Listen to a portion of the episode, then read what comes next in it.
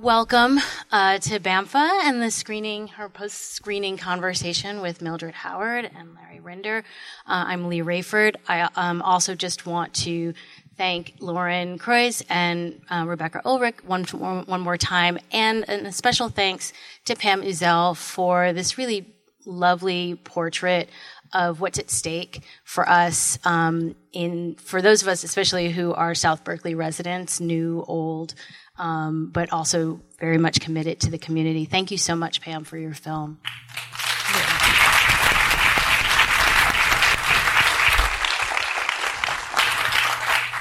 So we're going to just have a, a, a, short conversation, and then we're going to open it up to audience questions, and we'll um, conclude here at about 1:15. Um, but I also want to mention that when we conclude. Um, please, if you can, uh, if you haven't already, take time to go downstairs to see about things loved and to see Mildred's piece, Safe House. Um, uh, you know, live and in person, and also um, our students who curated that show um, have put together a beautiful and free. free catalog um, booklet about the show, about our process um, as well. So, and those will be made available.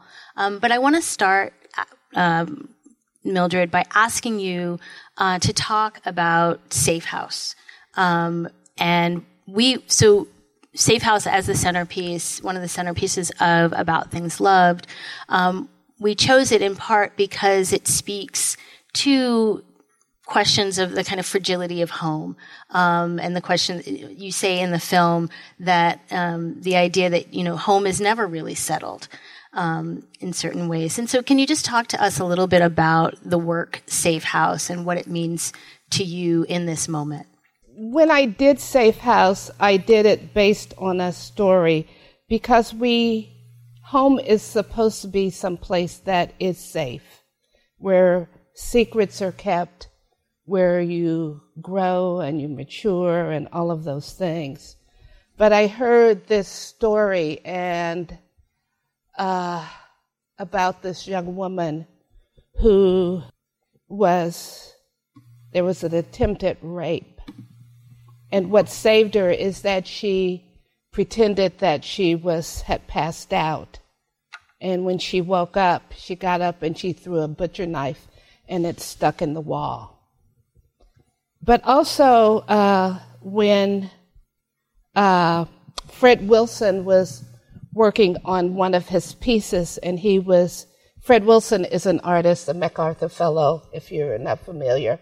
His work is part of the UC Berkeley collection, and he's ex- he's a, exhibited all over the world, including in the Venice Biennale. He discovered in his research that um,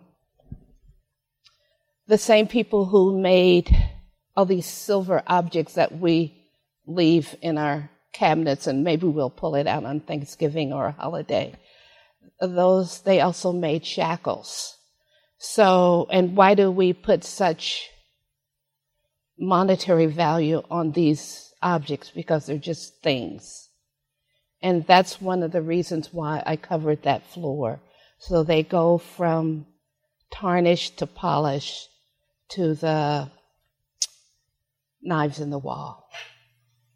And so at this point in my, you know, I, I just, I still question what is home because if we look at today and see what's happening throughout many urban environments, the demographics have shifted.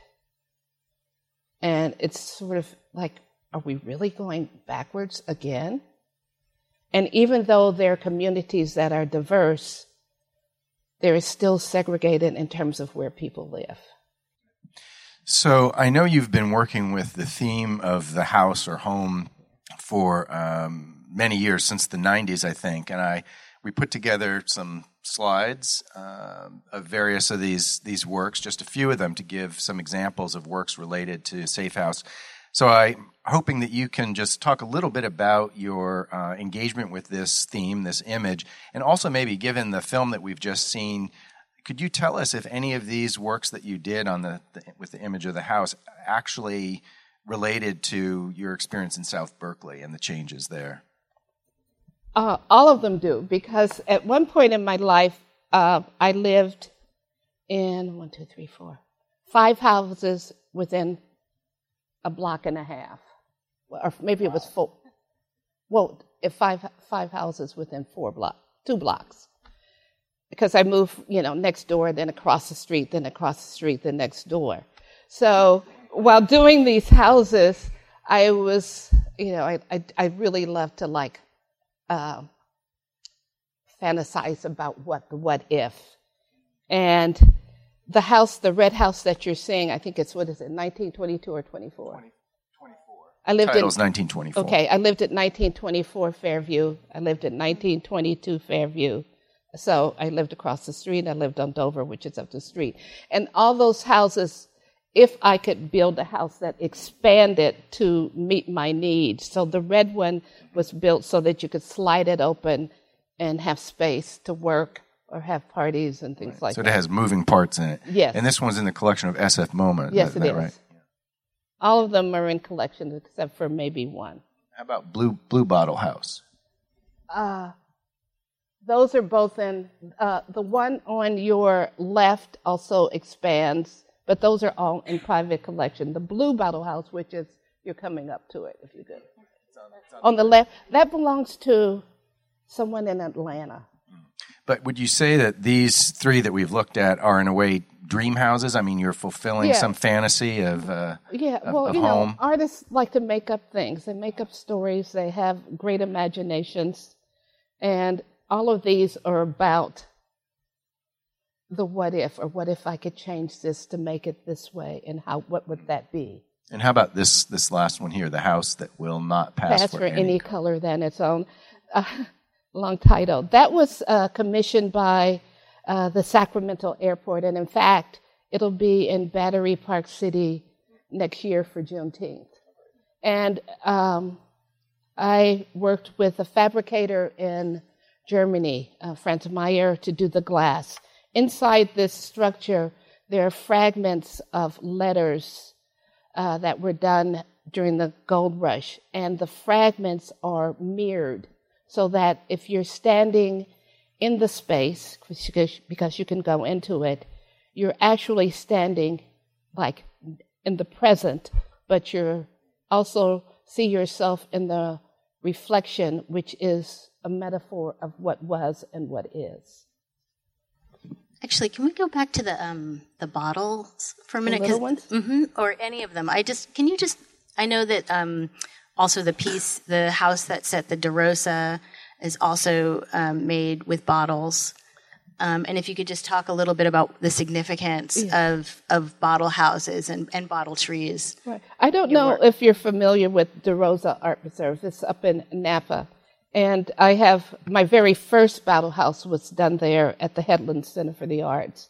And um, I, I had read James Weldon Johnson's autobiography of an ex colored man where he talked about going into the front yard and digging up the bottles.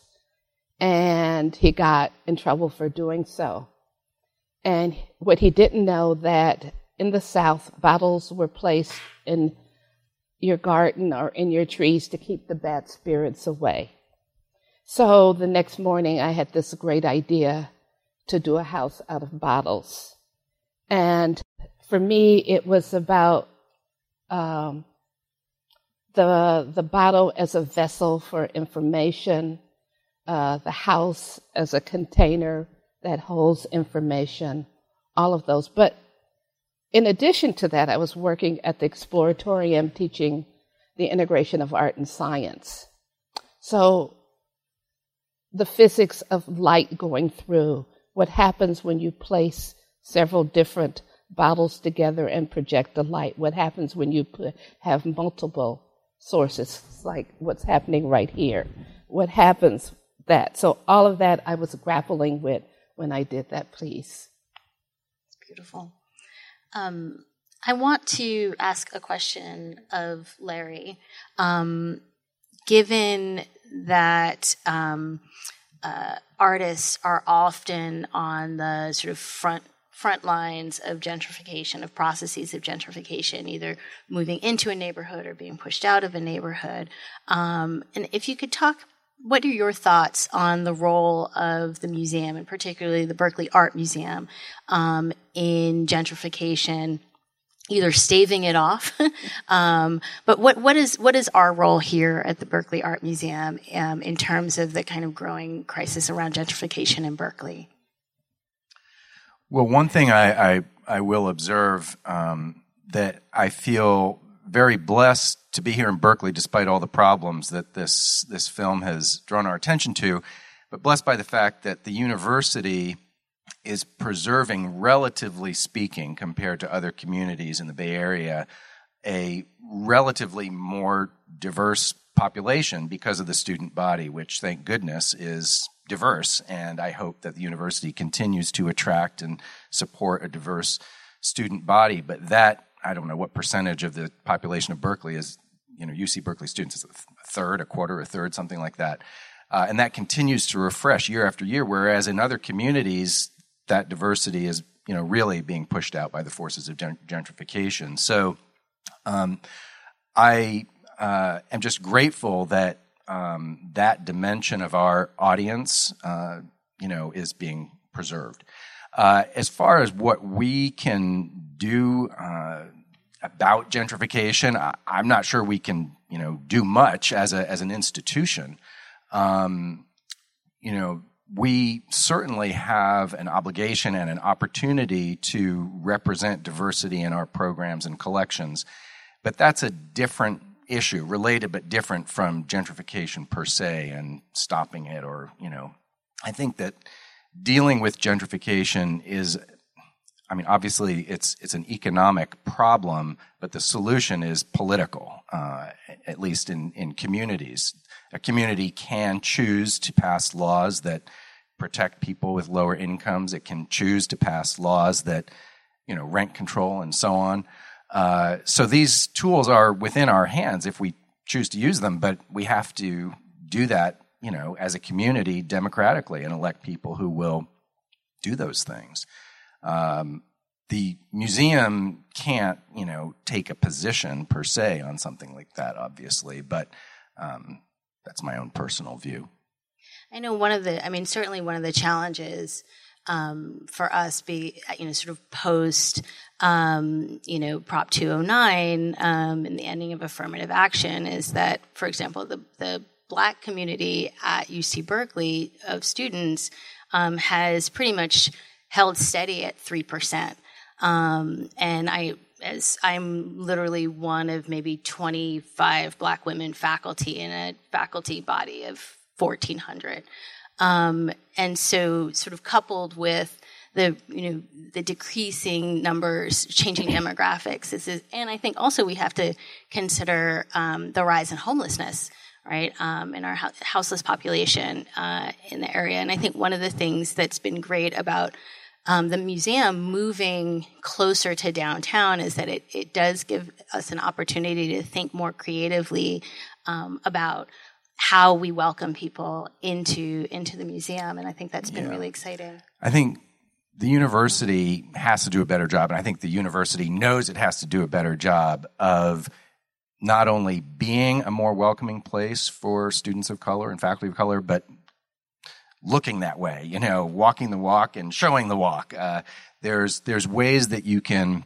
signal through the way you look, through the things that are in the environment, that this is a place of belonging for everybody. And, you know, one of the things that the university, I think, struggles with, and this museum does, and museums do kind of institutionally, is the, the, the baggage that we carry with us from the past that's embedded in our architecture, in our design, in the very words that, that we use to name our institutions that are, you know, fraught with exclusivity and so it's not just about saying, oh, well, you know, now everything's different, everyone's welcome. You really have to, in a way, dismantle stuff, right? And some of these signals about belonging and not belonging are in built into architecture. How do you dismantle a building? I mean, it's difficult. So it's a step by step thing, but there are things that, that can be done in museums as houses of images and houses of representation have a powerful role to play in the world and in this university and can move faster than the campus, I think, in changing the tenor of the imagery that we present. Which is why it's, I think it's so great that we have been able to kind of foster, the, at least for me, continue to foster this relationship with, with you, Mildred, um, as a longtime Berkeley resident, um, as part of the permanent collection here. Um, you know, and these conversations are increasingly important. Thank you so much for being here. Thank you. Um, Larry has, I know Larry has one more question. Yeah, I do have one more question. Um, Mildred, I'd like if you could please talk about the difference between art and activism for you. Oh, God, that's a hard question. Mm-hmm.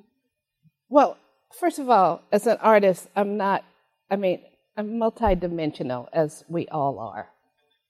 And I don't go out to say, oh, I'm going to make this to piece just to deal with this. Once in a while, I will. But normally, you have the same principles or in making art.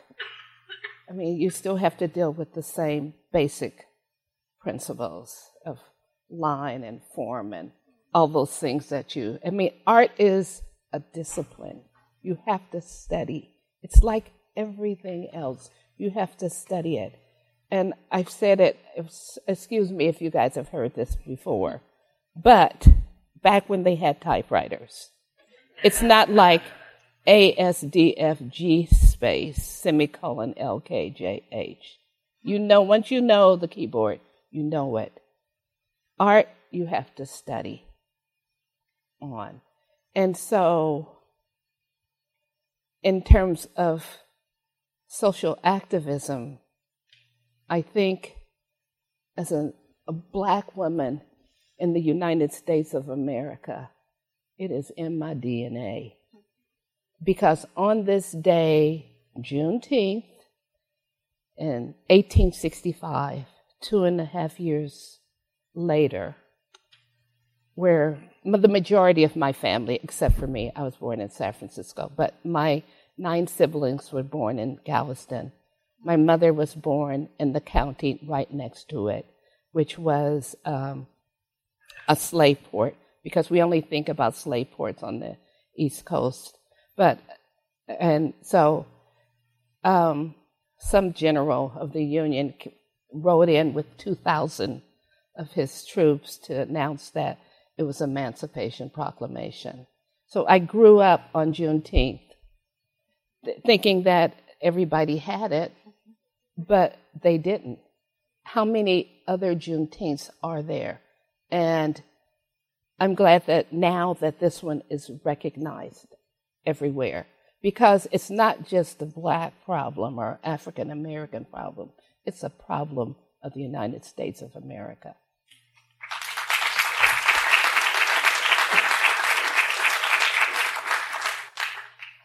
We have time for maybe three or so questions. Um, I want to start with, um, know there's a mic coming around, um, Margie Wilkinson, who is part of uh, Friends of Adeline and was featured in Welcome to the Neighborhood. Thank you. I, I don't, okay, I don't actually have a question. I just want to say that Mildred Howard's being forced out of South Berkeley literally around the corner from where I currently live, was like um, the opening gambit of a war that is continuing to this day because it had to do with the fact that the city of Berkeley announced that it was going to revitalize the Adeline corridor, and that revitalization has sped up the uh, displacement uh, of African Americans in South Berkeley. Um, so, and Friends of Adeline is around. I want to introduce my colleagues. This is Mari Mendonça, who's also from Friends of Adeline, and Willie Phillips, who you saw in the movie. Um, and we're here. We'll be happy to talk to anyone who wants to talk to us after this is over. And I have a couple of pieces of information. Uh, Friends of Adeline is having a uh, forum this coming Sunday called Housing is a Human Right, and the subtext is race and housing. Um, and we invite you all to join us to talk about this very important issue. And I have copies of our um, vision statement, which you saw uh, Willie refer to in the film. Anyway, thank you, Mildred. Once Thank again, Margie. we appreciate you so much. And no matter where you live or where you go, you'll always be part of South Berkeley as far as we're concerned. Thank, Thank you. you.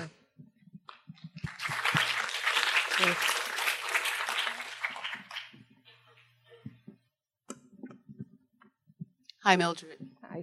Um, two things. I have a question, but I just want to say to, in answer to your question about art and activism, I think that Mildred said, as a black woman in America, the actual act of making art is activism.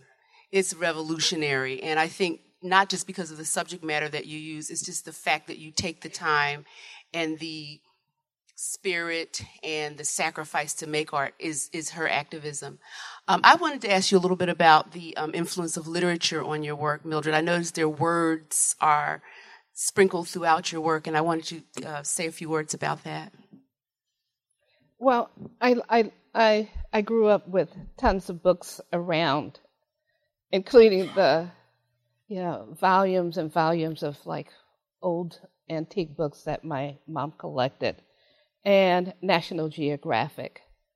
And um, my parents and my older siblings who were educated in the South had a great memory and they would recite poems by Paul Laurence, Dunbar, Jacob Lawrence, uh, and passages from things. So that was very much a part of me. And because words take me to other places, it sparks this other part of me that takes me on a journey. Sometimes I know where I'm going, but other times I just want to follow that path. And even though I may take a left turn or a right turn, it all comes back to those words.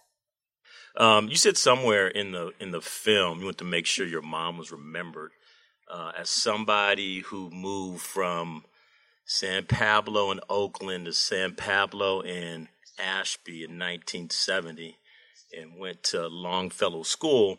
I'm curious about what year that BART fight was, um, but we, you know, the elders in my neighborhood mentioned your mom's name to me as the reason why Berkeley isn't cut off from the rest of the town like we experienced over on Grant, over on Grove, now MLK for y'all when the BART came in. So, um, as a oral history, that knowledge is being passed along from folks who grew up in this area.